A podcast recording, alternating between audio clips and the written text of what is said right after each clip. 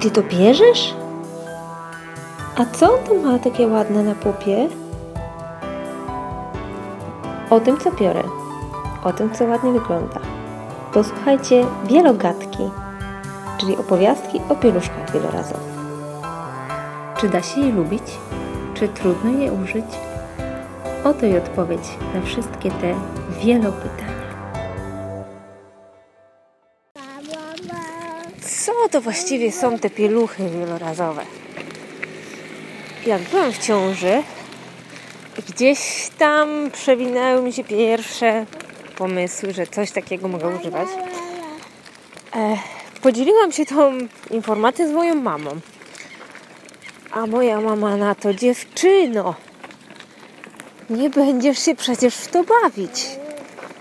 Czy ty wiesz, czy ty tą tetrę, to musisz wyprać, potem ugotować, potem wyprasować obustronnie, potem jeszcze poskładać, dziecku to chwilę przewijać. No, chyba nie będziesz miała na to czasu.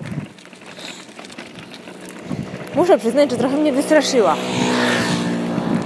No, wizja e, gotowania, jeszcze stania i obustronnego prasowania. No nie. Jeszcze gotować są, wrzuci się do gara i tyle, ale jak ja mam każdą sztukę po tym dziecku prasować, jeszcze z dwóch stron moja mama mówi. No nie, no to chyba nie będę się w to bawić jednak.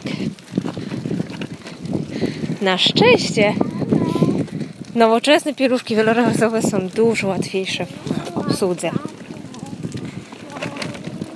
Nie trzeba gotować. Nie trzeba, ba nawet nie powinno się prasować.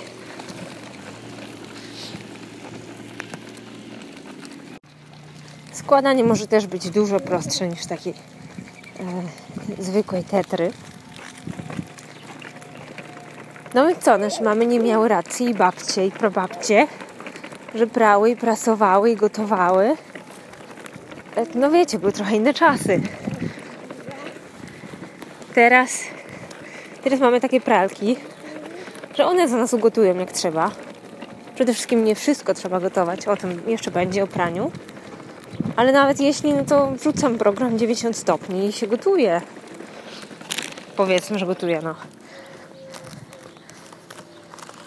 Masz chrupka, Adasiu? Proszę. Nie, Adaś się uśmiecha, nie, nie chce chrupka. A, jednak, jednak, smacznego.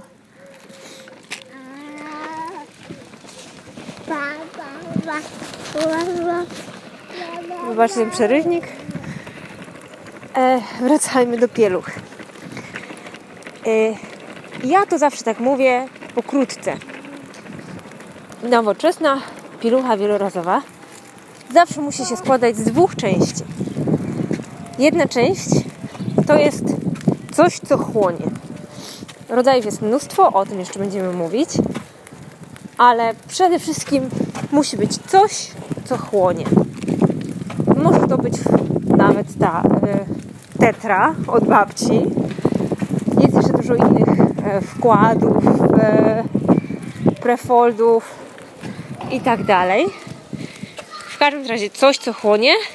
I druga część, coś, co chroni przed przedostawaniem się wilgoci na zewnątrz. Nasze babcie miały ceratki. O, ale hałas, przechodzimy właśnie koło przedszkola.